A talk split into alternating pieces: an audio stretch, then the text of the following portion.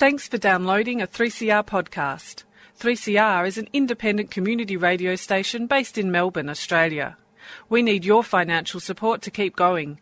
Go to www.3cr.org.au for more information and to donate online. Now stay tuned for your 3CR podcast. Brainwaves. Hear the world differently. Bringing community mental health to you, raising awareness and challenging stigma. Tune in to 3CR Community Radio, Wednesdays at 5pm. Melbourne's Drive Time radio program, featuring community organisations, powerful stories and information. Find us at brainwaves.org.au. Proudly sponsored by Wellways Australia. I would like to begin by paying my respects to the Wurundjeri people of the Kulin Nation, who are the traditional custodians of the land on which I am coming to you from today. Land where at Brainwaves we tell our stories, and land where the traditional custodians have told their stories for many, many years before us, and continue to tell their stories. I would like to pay my respects to elders past and present, and acknowledge all Aboriginal and Torres Strait Islander listeners who are listening today.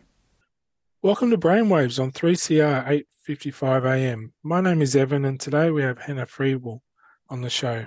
Hannah will be talking to me about a lived experience of mental health and what has driven her to take steps to study and further understand her condition, not only as a psychiatric illness, but what it's caused her psychosis in a spiritual context. Welcome, Hannah, to Brainwaves. Thanks so much for having me, Evan. It's a pleasure to be here. Um, might as well just kick off. Um, can you tell me a little bit about your background and how you came to discover you had mental illness?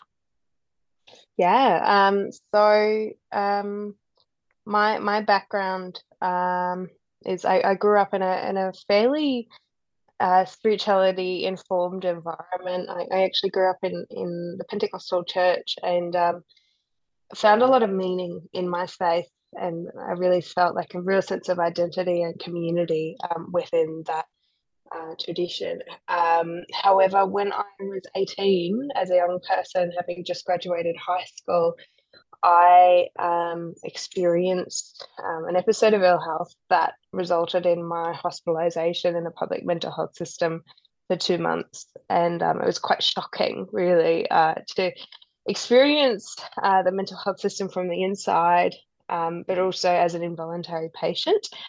Um, and um, I um, was told by a psychiatrist that what I was experiencing was an episode of psychosis. Um, however, um, I've since then gone on a journey of reframing that experience through a spirituality lens and reframing it as a lived spiritual emergency um, you know, I do I do appreciate um, you know the, the value of a biomedical approach, but it sometimes it can help people and sometimes it can hinder them. And I think we need more yeah. holistic approaches. And I work from a biopsychosocial spiritual framework. And for me, my spirituality and um, having a spirituality lens, applying a spirituality lens to my own living experience has um, has been the most empowering thing that has set me free, really, in many ways, and mm. uh, transformed my relationship to my mental health journey. Wow, it's really great. Um, so, what kind of things you found help more specifically? Like, I know you do dance and kind of thing. Um, you love nature. Mm, yeah, I mean, well, when I came out of hospital, um, the most logical thing that I knew how, what to do was, you know, let's go back to church. and I thought that would help. Um, but I realized that actually it's it's not it was it wasn't an accessible environment for me. I couldn't just slot back in the way I used to. It, I had changed, and my yeah. lived experiences had meant that my my faith somehow didn't make sense in light of my lived experiences. And so I went on this journey of asking a lot of questions and not finding many answers, but I mm. learned to find a home in curiosity. And um, I also went on a journey of, of realizing and, and, and trying to discover where, where God or the divine could be outside of an institution. Um, and that led me to places like nature, to my grandmother's garden, um, to the beach, you know, um, to the open spaces, but also led me to art in many ways, um, which, uh, you know, I, I ended up studying a dance degree and um, finding ways to literally move through my experiences and also finding language for what I had been for through because I didn't feel like talk therapy was ever going to be enough. Like I, I, I, actually couldn't find words for it a lot of the time, and mm. only you know words only really described a portion of what my human experience had been as a patient, but also as someone experiencing mental or psychological distress. And so, um, through um, through dance and movement practices, but also through painting and poetry and music and um, whole range of things, multimodal arts, filmmaking. I made a film. You know, like yeah. I I just I, I needed the arts as a way to survive literally and mm. also as a way to make meaning and find new language and a way to express and document what I had been through. And I feel like in many ways my spirituality um, you know, was expressed through my art practice and still is expressed through my art practice. So it's been a, a real asset and a gift really uh, to explore and I think a huge, huge way that for me to find healing and, and um, make meaning out of my experiences. It's not just one thing that that helps. It's a whole whole range of little things that all combined, you tend to find the meaning and you find more balance and your feet again after such a harrowing ordeal. Because I, I found that with myself. Yeah, I mean, Patricia. Pat Deegan talks about personal medicine. She talks about um, how there are things that we do in life. They don't have to be taking prescribed medication, but it, the things that we do to stay well can be like our personal medicines. It's the things that we apply to ourselves. So what you're talking about, and and you know our shared experiences, but just the things that we do. Like for me, going for a walk with my dog, or going to the beach, or um, doing dance or art practice. That they're all ways that I apply personal medicine to myself as well. So mm. you can't just put your life on hold and say, right, stop everything. I'm going to get well because your life goes on you know, every day, you know, you can't just stop everything, can you? And say, right, I'll just take medicine and I'll get better. It's uh, it's a balance between living and and recovery and everything. Yeah. Yeah, it's very true. You're studying to improve your knowledge and qualifications to work more with mental health and spirituality. Tell us a little bit more about that. Yeah, so I mentioned that I did a, a bachelor degree in dance and then um, I went on to study a grad dip in pastoral care, and I'm now enrolled in a master's of spiritual care.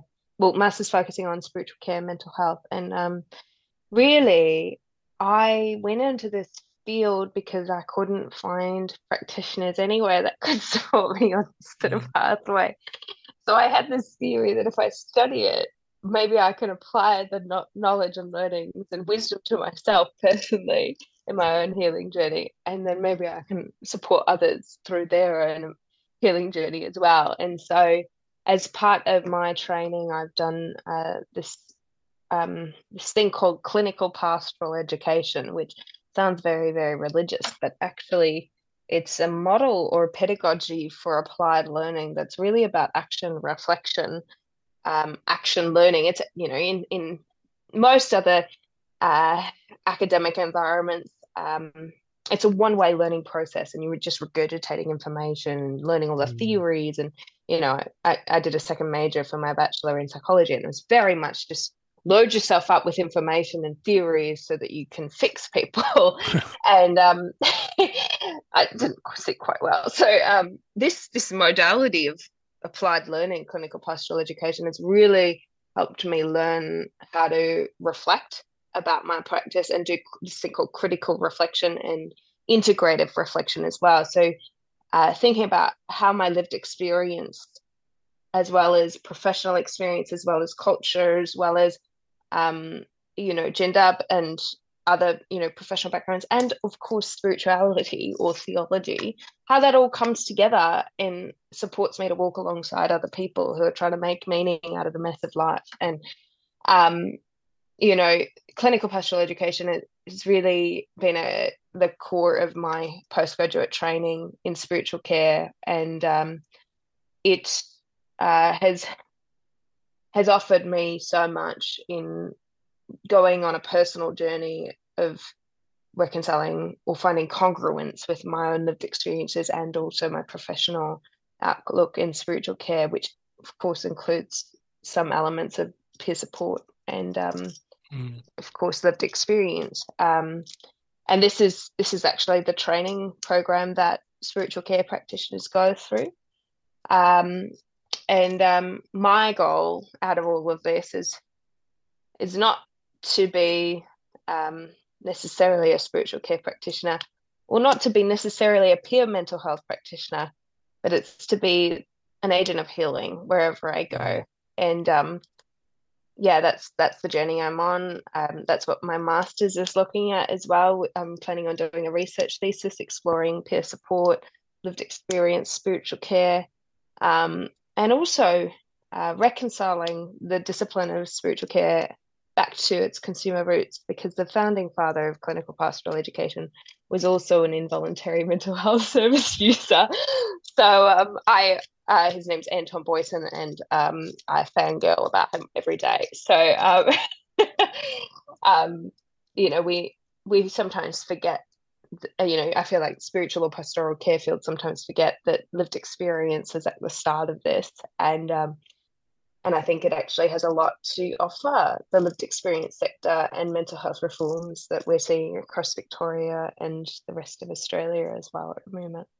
Yeah, I wish I could have met someone like that when I first became unwell because I had no answers. I was just told I was schizophrenic and the whole spiritual side I was suffering just ignored. So I just suffered that in silence. Really, I still, still today, I still have trouble getting any understanding that yeah. side of things.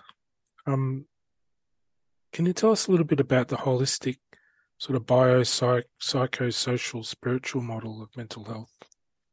What does that yeah. really mean? Absolutely. Well, I mean, there's this buzzword across healthcare and mental health care person centered care. We aspire for person centered care. And um, as far as I'm concerned, I don't think we can achieve person centered care if we are not prepared to deal with holistic care, which includes spirituality.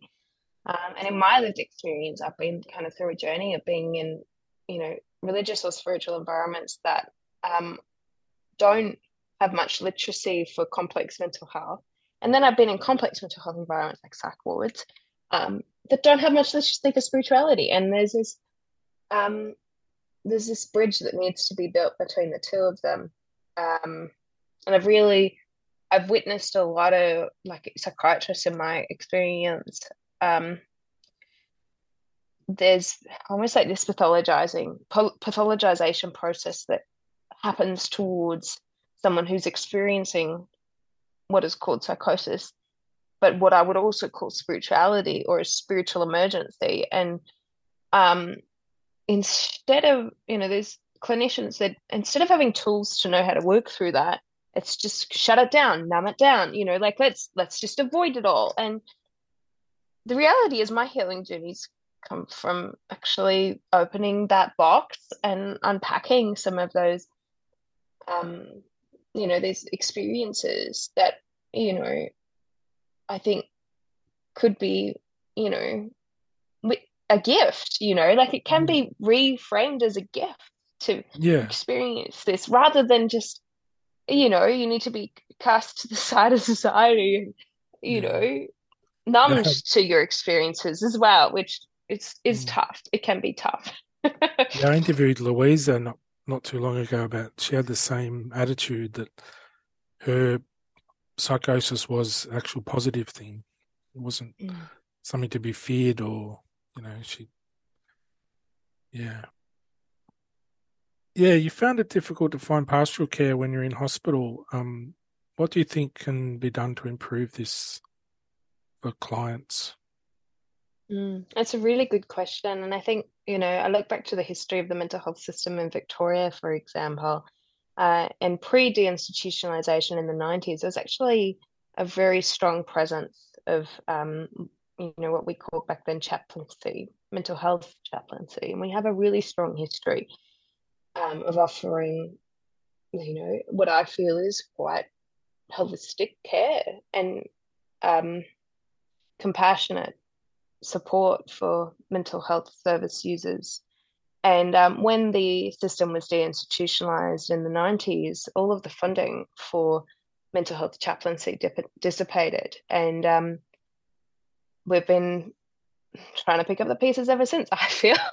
and so we're now at this another another reform period, um, you know, at, at, least in Victoria. And we're asking questions like, um, how do we achieve person-centered care? And um, what does true healing look like? And um, i'd really love to see there be funding allocated to support the growth of a workforce around spiritual care. Um, noting that spiritual care is actually um, you know not aimed at giving religious support necessarily. It's actually aimed to address the needs of um, of a broader clientele uh, supporting with more secular, uh, you know, it can be religious or non-religious spiritual mm. care. And um, I am on the journey of of training myself up so that I can be providing these sorts of services. But you know, you need more than one person to offer this. And my my hope and my goal would actually be to train up um, a whole peer workforce uh, to deliver uh, intentional peer support that is a specialist uh, service inclusive of spirituality, which inc- involves quite comprehensive training and um, and you know it, it involves um, an investment in in the future of the workforce. Um, and of course, we must acknowledge that spiritual and pastoral care services do exist across mm. many hospitals. Um, however, there has never been you know, there, there hasn't been comprehensive funding allocated to the mental health space. And so as a result, um, we get sidelined a lot, and that's really unfortunate because, as far as I'm concerned, if you if you're a patient of mental health services or you're a patient of physical health services, you're still human with human needs. And if you mm. have human needs, you have needs for spirituality and spiritual care. Um, you know, that's that's just the bottom line. And so, um, I'd love to see the future of human centered care inclusive of spirituality. Yeah, I, I did meet a when I was in hospital. I did meet a lady who was doing pastoral care, but it was very Christian based. There wasn't much room for movement. It was sort of mm. very fixed on belief in Jesus and that mm. kind of thing. If if you don't have those beliefs, if you're more Buddhist or just more just a new age thinker, I suppose there wasn't much really support for that kind of thing.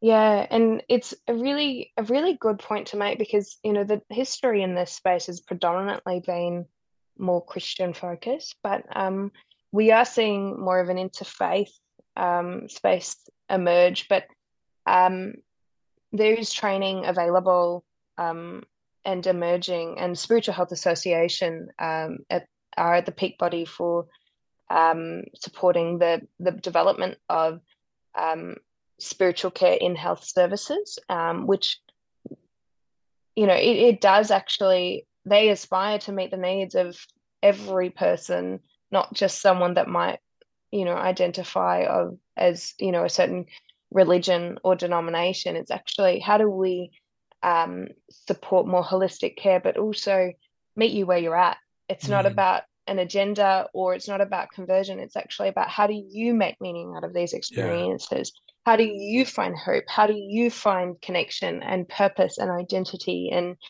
um, how can we bring you back to yourself um, yeah. and your relationship with something higher something bigger you know mm. which might take different forms for different people and, and, and might have different names for different people yeah. and um, it's not actually about um, you know the the it's not about me telling you what what you should believe in it's actually about like no like what gives you energy what's your life source you know like how can we how can we reconnect you with those parts of your essence that um that do give you that sense of meaning, purpose, identity, hope, connection. You know, that's that's really I feel like those um, elements are actually part of any personal recovery journey and um, mm-hmm. should be regarded uh, as such as an essential ingredient for um, mental health service users. Yeah, definitely. Um, you're a strong believer in empowering or reclaiming self from a crisis. What was your experience of this? Yeah, good question. Well, I think for me, um, learning how to have agency after, you know, in my experience, my agency was taken away, my rights were taken away, my sense of self determination was taken away and I had to learn how to find my power again and step back into the driver's seat sort of thing mm-hmm. of my life. Like the reality is that um, my future is my future, you know, and I actually do have the power to determine what it is. And, you know, it was eight years ago that I was an involuntary patient. And I just look back at that and I feel like it's a lifetime ago. Like I just, there's so much that has happened in that time. But, you know, with the reforms across the mental health system that we're seeing at the moment, there are so many opportunities for people with lived experience to get in the driver's seat and tell us what you feel, tell us what you think needs to be done in order to heal this broken system. And um, you know, I I actually think um, my process of finding my you know my my power, reclaiming my power. I I did that through art. I, I made a film. It's called Sincerely Survivor, the dance film, and um, basically, um, I told my story in response to the Royal Commission of the Mental Health System, and I told my story of the system not through a public hearing, but through dance and movement and poetry and filmmaking. Mm. And um, for me, that was where I found my agency again and then you know presented it to a public audience melbourne fringe festival in 2020 and then we've toured since then and it's just really helped me shift gears into and really get this car moving so to speak yeah um and you know now i'm i'm you know involved in a lot of leadership across the mental health system around uh, reform so um yeah i i'm a firm believer in um getting a really good tribe around you, getting people that are like minded and that, um, you know, are going somewhere and believe in themselves and believe in you. I think that's a really key ingredient. Um, and then also finding your common humanity as well, um, finding your sense of common ground. And that's really connected to spirituality, I feel. Um, and when we feel like we're part of something bigger, when we feel like we're part of a movement, because that's what we're in right now, a consumer movement, um, you realize that, oh gosh, I'm not alone and I have a sense of purpose and I, I'm contributing to something bigger than myself. And I think that's given me a lot of meaning and it's given a lot of people, a lot of other people meaning and it drives us forward. So yeah, we, we need to create the future for the mental health system. That's what the Royal Commission has said. Like it needs to be centering lived experience because we're the ones that hold the keys to open the door for a future that's better than our past. Definitely. Um, now you've been through psychosis, how does God fit into the picture? Do you, you still a strong believer in God, or do you, has that changed your beliefs? Yeah, it's a really good question. I um, I am a strong believer in God. I, I my faith is a huge part of my life. And um, I went on a bit of a journey, really, to work out well, if that wasn't God, or if that wasn't healthy, or if that didn't feel safe, what is God? Like, where is God? Like, this is this is the, the question, or this was the question of my life. And to be honest, I still have lots of questions. Um, and I, through all of this, I, I kind of realized that God doesn't necessarily have to be in a church or in a in worship or in the sacraments. For me, I see God everywhere. Like it, he's in in the in between moments, in my relationships, in um, my dance practice, my walks along the beach, my dog, you know, like there is beauty in all of that. And I think when we start looking for the image of the divine, the essence of the divine in the everyday moments, in the in between everyday moments, mm. you start to notice them more and more. And I think that that has changed me and it's changed my theology as well.